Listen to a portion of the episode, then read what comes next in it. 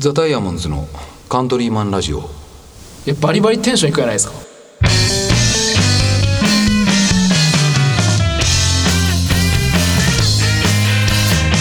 はいどうも皆さんおはようございます。ザ・タイムズのカトリマンラジオです。ボーカルの青柳です。ギターの上高木です。エースの北です。ドラムズ様です。はい、えー、今日も4人収録です。はーい。ね。いや前回はね、あのーバスケットの件ですよね、今の日本のバスケがどれだけ盛り上がってるのかって話を、うん。はい。大好きな上竹君にしてくれねもらったんですけど、はい。おかげさまですっごく分かりました本当に。ああ今日本のバスケットはこうなってるんだなっていうことがすごくワールドカップ始まったっけ？ワールドカップ、まあ、まだ始まってない。まだ始まってないね。まだ始まってないけど、今まだ誰が NBA に行ったかっていう話 でもね、ちょっともう長くなるしね、もうこれいいかなって思ってますい。やいやいやもういやいやそうもうそんなこと言わんややわ言わんめやうーん。ねでもね、なんか野球のね話がさ、ピンとこんのうんなんかもう一回やりましょう分かったもう一回やりましょう。頑張っ。分かったたもういいよ。じゃあそうしよう。勇気頑張る。なんでも野球じゃなくてもいいんばい。なななんでもいいじゃな。い。まあまあその時その時でちょっと。ああそうやね。そうそううそう。そうそうその時その時で。あこれかなっていうやつをささやんじゃあチョイスしてもらいましょ。うじゃあもう順番。もうアベンジャーズはなもうささやだけね。いやいやアベンジャーズ。アベンジャーズ。いるいるいるいる。じゃあアベンジャーズ先にさせてじゃああでアベンジャーズしてささやんあじゃあ順番変えてこう。そうしようかあ。そうしようか。そうさそっちの絶対。だって今はあのその今回のあれ始まってないもんねワールドカップみたいなそうね。まだまだまだ一試合も始まってないよね。してない。うん。ということで、えっと、ここからまたさっきまでは、えっと、田臥選手のおかげで、今今活躍してる選手たちがなぜ今活躍できてるのかその活躍するまでの歴史には、田臥選手というそのこじ開けた存在があったっていう話だったけど、そうねそこから今のこの試合今度どうなっていくんですか、はい、そうです。あのとはいえね、とはいえ、今この時点であっても、ここ数年間 B リーグができてプロリーグができてで NBA 行って、というこういう盛り上がりがまあみんなからしたら密かな盛り上がりバスケ界の密かな盛り上がりがあったとはいえ、世界と日本のレベルの違いっていうのは顕著にあった。なるほど、もうすごい差があったわけね。差があった、うん。えっ、とランキングで言うとまあもちろんアメリカとかあの,、あの辺の国は1位とか2位とか、で日本は30位とか、うん。その辺、もっと昔はひどかったんやけど、まあすもう本当にワールドカップに出たとで、一生もできないで普通。とかっていうレベルやったよね、はいはい。今まで日本っていうのは。でそんな状況の中えっとアメリカのアメリカの日本の女子のヘッドコーチをしたホーバス監督という監督が、ん。今度、えっと、オリンオリンピックで、えっと、日本の女子バスケを銀メダルまで、あの導いた監督なんやけど、うん。その監督が日本の男子の監督を今しようんよね。なるほどね。あの結構日本語喋れる人よね日本語喋れる。はいはい。でこの監督の下で、えっと、今、あのー日本の代表っていうのはチームが組織されて頑張って勢いんやはいけど、はいはいえーすただ差はすごくあるっていう状況うん世界とのね。うんさなんか。でこの間フィンランドにうん。勝ったうね。これどれぐらいのことなんですか？でこれがねえっと皆さん、あのー小学校ぐらいかな、ワールドカップでさ、サッカー、えっとワールドカップに、えー行くぞっていう試合、うん。1996年ぐらいかな、サッカーごめんサッカーの話になるけど、今から例えるのにさ。さすがにここでサッカーの話は潰される そうそうそう。そうそう。あの潰された話はしたら。いやいやいやいやワールドカップに自分たちで行くんだっていうそのドーハの悲劇とかさいろいろあったね。あの辺であの野人岡野がさ、出てきて、点決めて勝ったしそれでワールドカップが決まったみたいな、そんなレベルのところに今日本の男子バスケっていうのがいるんよ。なるほど。そんくらいの差があるよ。うアジア予選でも勝ち残っていくのがすごくもう勝つか負けるかみたいなところでようやく勝ったみたいな、ん。そんなところのレベルで日本男子バスケっていうのはあるんやけど、その中でフィンランドという、まあ強豪10位10何位とかのチームに勝った。っていうのが今回のワールドカップのまず最初の一勝はあ。最初の一勝なんそれが。最初の一勝。もううわもうみんな思ってるわけよね。その勝てるわけねえと、まあ、半ば。仲間ね。やっぱもうそのそこぐらいの差があるってことだよ差があるいい試合してくれたらいいねぐらいがまさか勝ったみたいな、なるほど。なるほどね。さあここまで今聞きました。ここまでのやっぱ何かが変わってきたっていうね。バスケのあれ何かがい,、いつもと違うぞっていうのがちょっとへ見えたわけですけど、そうです。これアベンジャーズでいうとどういう？やっぱサノスという存在がね。うん。サダスね。やっぱやっぱアメリカなのよ、もう最強、もうハルクわかる？はるかわかります、悪くね。サノスが最初に登場した時にね、ハルクがね、一瞬でボコボコにされるの。うん、ちょっとごめんサノスどんなやつ？サノス紫の顎がでっけえやつ。あーもう分からんけど、まあもうもう見たらすぐわかる、多分どっかで見たことあるわと思う、サノスね。もう最強なのよ、もうだからその時点はあのハルクがもう誰も勝てないよ。もうボッコボコにされているみボたいな。ッコボコにされる、だからもう誰も勝てないと思うわけ、だからサノスねこれ。これサノス。あーはいはい見たことある。はいはいはい。あの宇宙なんか宇宙におるやつ宇宙のやつ。もう誰も勝てないやつなの、そこもうそこがもうそうなってたけど、その風穴を風穴を開けたのがね、アントマンなんだアントマン。あのちっちゃなアントマン。そう、ん。彼がか結局彼がねいなかったら今世界中の人間半分しんどいんよ。彼がいなかったら。ちょっとスケールがバスケ超えてきてるよ。そうなんです。うん。そういう話だと思う、それに勝ったアベンジャーズ、ね、あでそのアントマンっていう本当にただちっちゃいその存在が。その存在が、そのでかいそいつを倒したっていう奇跡が起きたっていう。それがやっぱりフィンランド戦がやっぱり対サノス戦やと。思う なるほど。なるほどね。まあまあまあまあまあまあまあまあまあ。まあでもよかったね。サノスっていうキャラクターが出てきたんですけど。よかったですけどさあなんかある？ラグビー。おおおラグビーで、日本って今どんぐらいの強さってイメージあります？いやもうなんかに日本めちゃくちゃ強いイメージよ、ね。世界、うん。ねい1位と2位ぐらい？23位ぐらい？いやいやいやめちゃくちゃ強いじゃないですかそれ。ごめん。わからん。いやいや。あなんかちょっとやないかね。なんか。どんぐらいよ？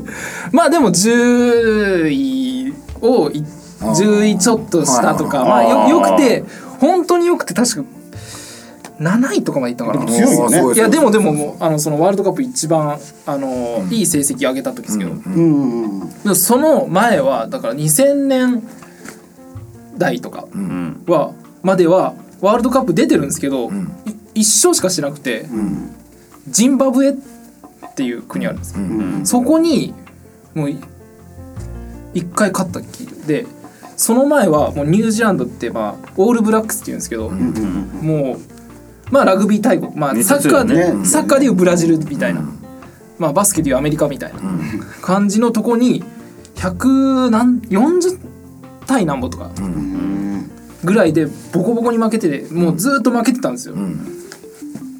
で、えー、2000、何年か。な1511えー、15か、2015年に、あの2勝目を挙げるんですよね。うん。でそれが南アフリカなんですけど。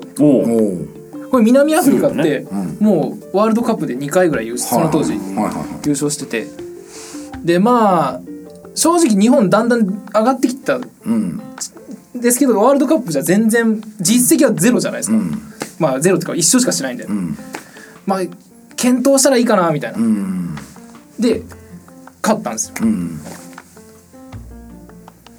で あごめんさせん。でそういうのがあったんですけどそ その前になんですけどあのワールドカップのその2大会前なんですけど、すごい感動的な試合があって、最終戦でその時も、あの全敗してたんですよ。うん。で最終戦で、カナダってまあそんな強くないんですけど、後半ワンプレーまで、あの負けてたんですよ。ああなるほどね。ありがとうございます。でラストワンプレーでもういいよさせやそのラストワンプレーさせでん。うん。いいよ。ラストワンプレーでなそうもう終わる？もうもう終わります。よ ラストワンプレーで、うん。あのトライ取って、トライ取ったんですけど、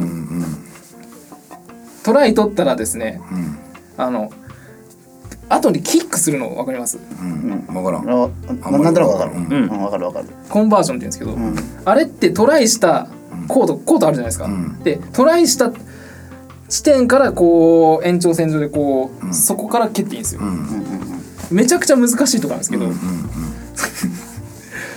そこを決めたっていう難しいの。でギリギリ引き分けたっていう、もうごめんささやさはい。あの次からもうセブンの商品で話す いやいやいやセブンの商品で。本当に？いやいやいやちょっとむ難しかったですかね。ちょっと。難しかったんじゃないの？ちょっとねなかなか。話が今の言い方だったら話が難しいとはあなたたち理解できてないでしょみたいな言い方だったけど、うん、話が難しいとかじゃなくて そのな何が言いたいか分かんない。そうなんよ、そうなんよまあまあその辺ぐらいから変わってきたんですよっていう。その辺ぐらいが変わってきたよ、うん。はい。な何がよごめん。こんなにこんなことあるかなと思ったよ。でいやよし次次なんかまた違うやつをじゃあ考え,、はいうん、考えてもらってね、うん、はいごめん言うと。はい、うん、で、フィンランドに勝った日本代表、でこれ何かまあまああのやっぱねあの有吉さん鋭いですよ。何かが変わってきてる。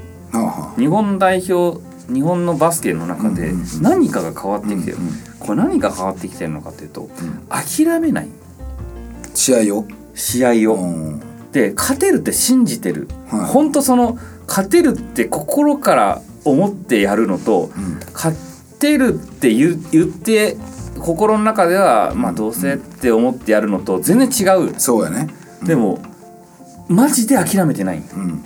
今の日本の代表のバスケっていうのは。でこれはまさに「スラムダンクのん。あの安西監督が、うんあの三井久志に言った、うん。諦めたらそこで試合終了ですよ、っていうその言葉、うんそれをまんまない。うん。それはな本当に本人たちもそういいよあそれは、えー何も言ってない。ただこれは「スラムダンクのそのエピソードが今の日本のバスケにつながってる、ああそれもすごいあるんや。シンクロしてるんや、この。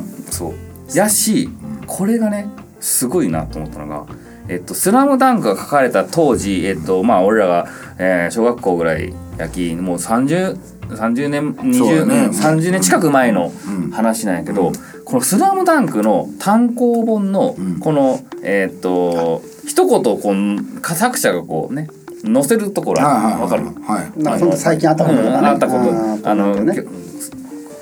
読んでかいや買ってくれてありがとうございますみたいな。最近はこうこうこうでみたいな感じの挿絵と一緒にこうの塗ってる一言のとこそこにねあの井上武彦先生が、あの書いてあったことがあったよ、ん。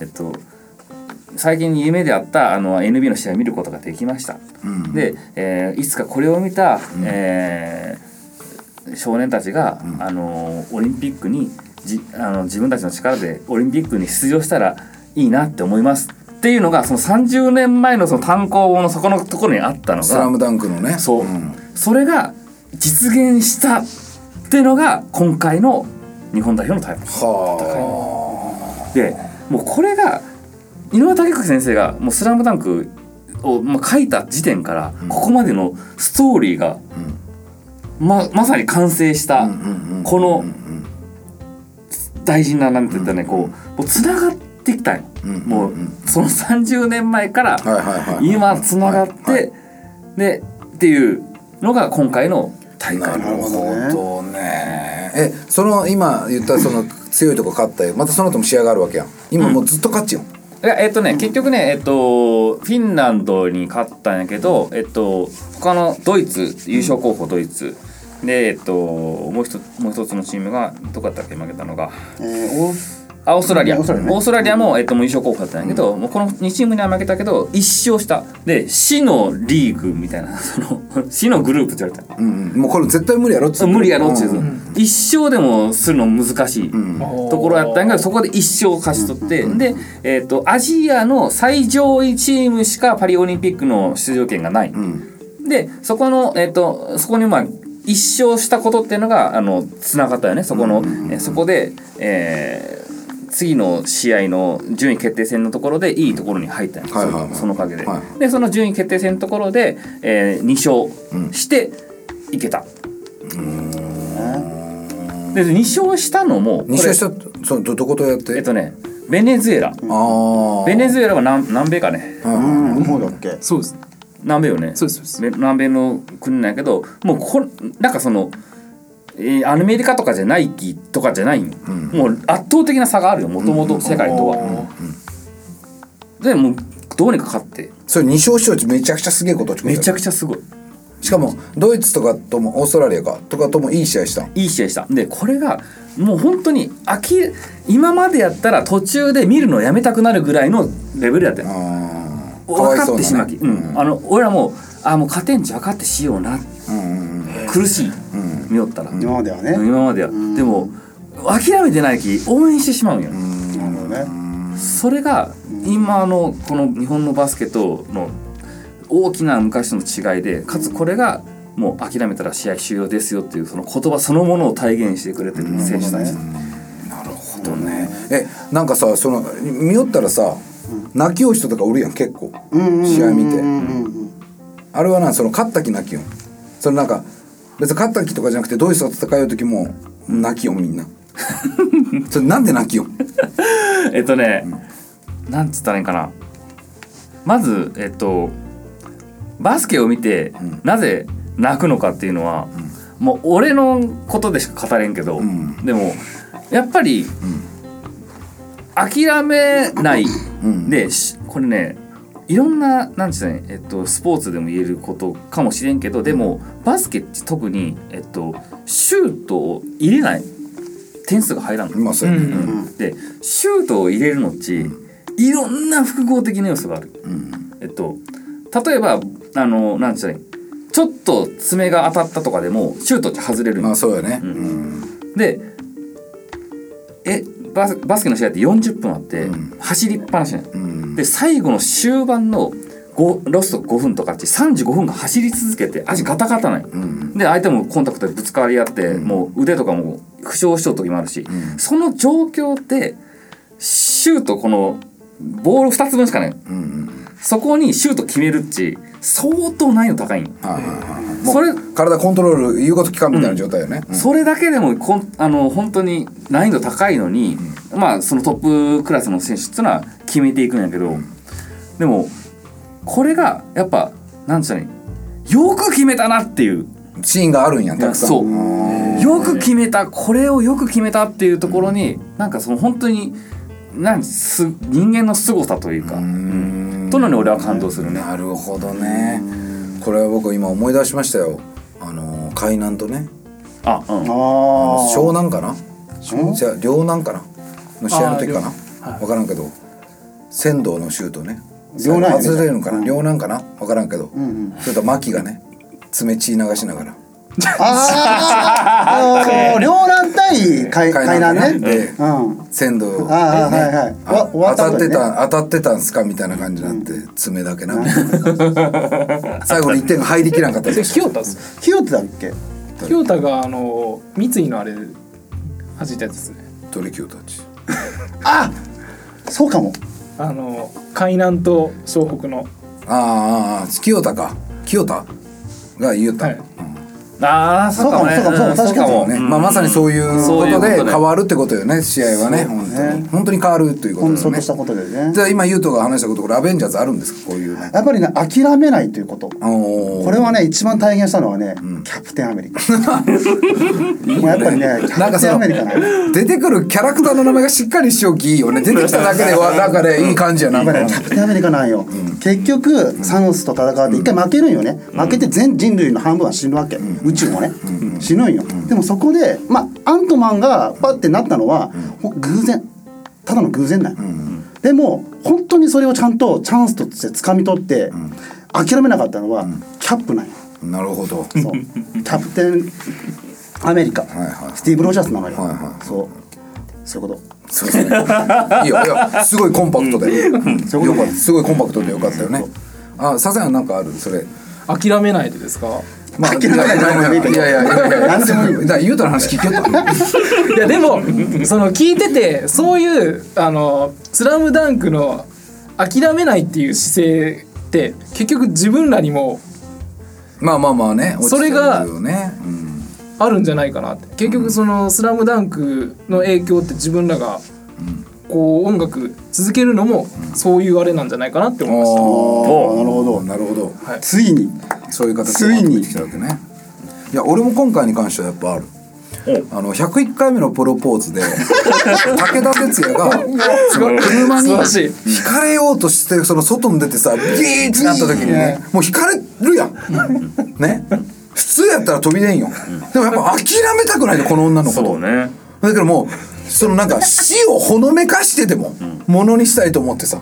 バーッ飛び出てトラックがバーッて危ねえじゃないかバカじゃないかっつったらもうなんで誰っけあの女優の赤浅野温子浅野浅野敦子が泣きながらグーッつったら僕は諦めません。違う僕は死にましたし僕は死にません。僕は死にません。あなたが好きだから。好きだからっつって言ってでね結果的に結ばれるわけやん。そうですね。やっぱこの100回でも無理やったと。100回でも無理やったんやけ諦めろと言われるこのねそのブサイクの恋と言われるものに対して101回目でやっぱり入れてくる。もうその時にはもう精神ボロボロよ。年齢も多いちゃんそうね。ね、もうそれでトラックにひかれトラックの前に出るという精神力。爪が当たっただけでもう死んでしまったかもしれない。本当に爪。爪がもう爪の、ね、距離ぐらいで死んでたかもしれないっていう土壇場まで行ってやっぱりその幸せになるというね。ね。このお互い100回目のプロポーズがまさに今回の本当日本バスケット。武田鉄矢武田鉄矢さん が日本バスケは武田鉄矢かなでありキャプテンでありダイヤモンドであると。ね。なんかそれを今俺すごい感じた優斗がねその2勝してねその諦めないっていうのにみんな涙したそのそれを聞いた時にもうあ101回目。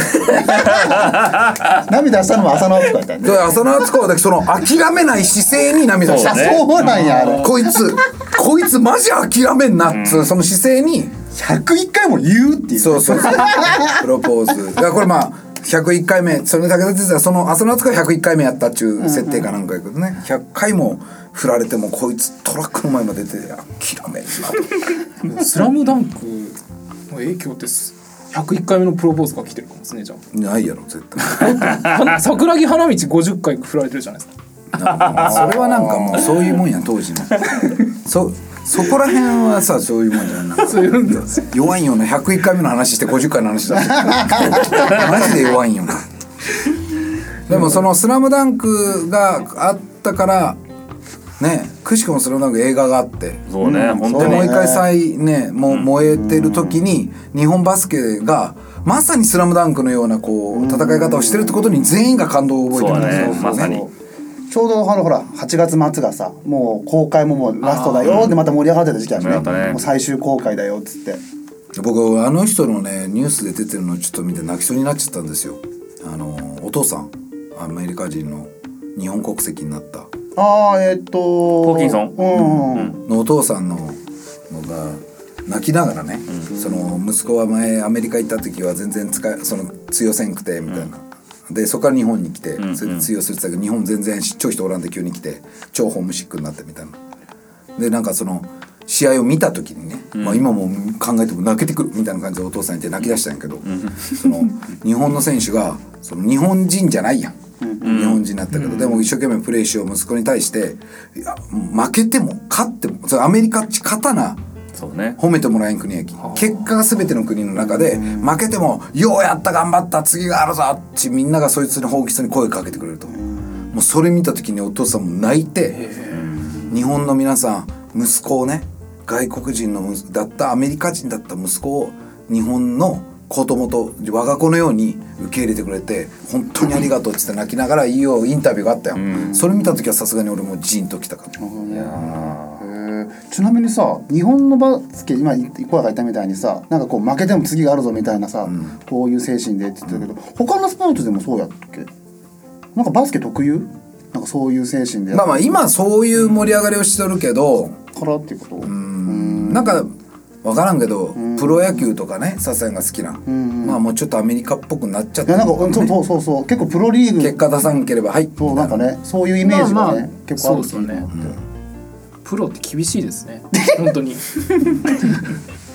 でそそんな中でやっぱこうそうそうね。負けてもね次がある頑張れっつって言ってもらえるってそういう温かさにやっぱりその今のそのでもファンの皆さんがそうやって応援してくれたから彼はこんなに頑張れたから結果として日本が勝ってたのはこのファンの人たちがそのやっぱこう言ってくれたからだみたいなことをお父さん言ってましたよ。うん。なるほどね。ホーキンソンのね活躍はすごかった。ね。本当に。リバウンドめちゃくちゃ取ったの。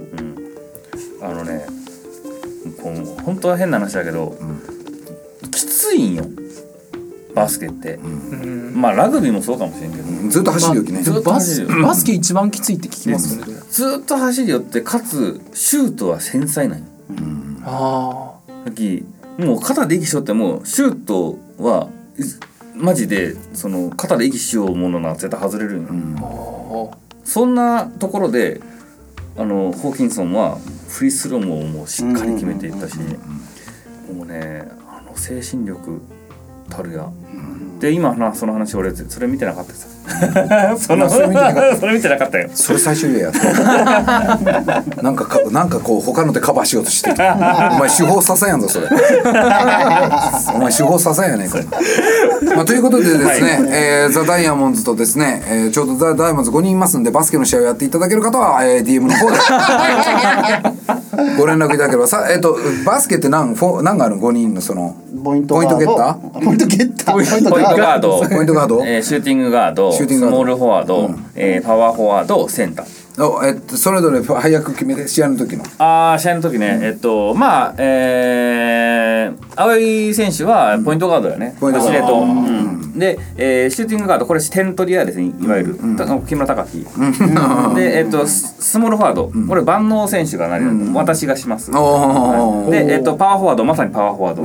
体でこう止めるってことね、うん。でセンターさすがセンタースラムダンクで言うとどうなるんですえっかとポイントガード宮城。あ宮城。おー俺ねえーシューティングはいガード三井久志。三井久志。うんえー高木がね。うん、でスモールフォワード、えー、ルカワ楓。ルカカでうん。でパワーフォワードは桜木花道でセンターゴリね。あー。素晴らしい。これそのリアルにそのバスケするときにその多分早くがいいやろなって感じな。も まあまあそうやね。う何のつもりで話しとったの雰囲気いやだからあれよ あのーまあ役割的なことよ。役割的なこと。をバスケじゃなバスケにしてもなんか普段の 役割的なところにしてもいやもうこれはやっぱバスケの試合しようの YouTube でやっぱやった方がいいと思う俺は。できればよそのバンドとああでも面白いかも。今のね。よその5人ぐらいいるバンドでもしよ僕らとバスケやってくれる方々いたらぜひごご応募くださいというね、あのいいかなパレットの小学生用のリングでやるっていう。あそれぐらいが今の俺らにはもうちょうどいい。限界や、でそれであのバスケの試合をやるっていうことでもしよろしければぜひ、えーね、ご応募お待ちしております、まあそんな感じですかね、はい。えーバスケの話全部はできなかったですけど。だいぶだいぶね。まあ、最後らへんは言うともさすがにやべえと思って全部さらっと話しちゃったんで。まあおおむね話できたんじゃないかな。はいはい。ということですね、はい。えーメジャーリーグの、えーグリーンモンスターは怖いということでしたねさすがにね怖い高いんですよね。うんはい。何？はい。そんな感じですか？はい、えーザダイムズのカントリーマンラジオは仲間がそばにいるようにをコンセプトに毎週、えー水曜日の朝6時ぐらいに放送してます。はい。えー YouTube の方はそれから遅れてあのアップしてますんで、よければそちらの方もご覧ください。えー本日もね、長いなんか長い話を、な本当ね。専門的な話を、ね、専門的な話。ありがとうございました。ありがとうございました。えーそれではまた次回お会いしましょう。バイバイ。はい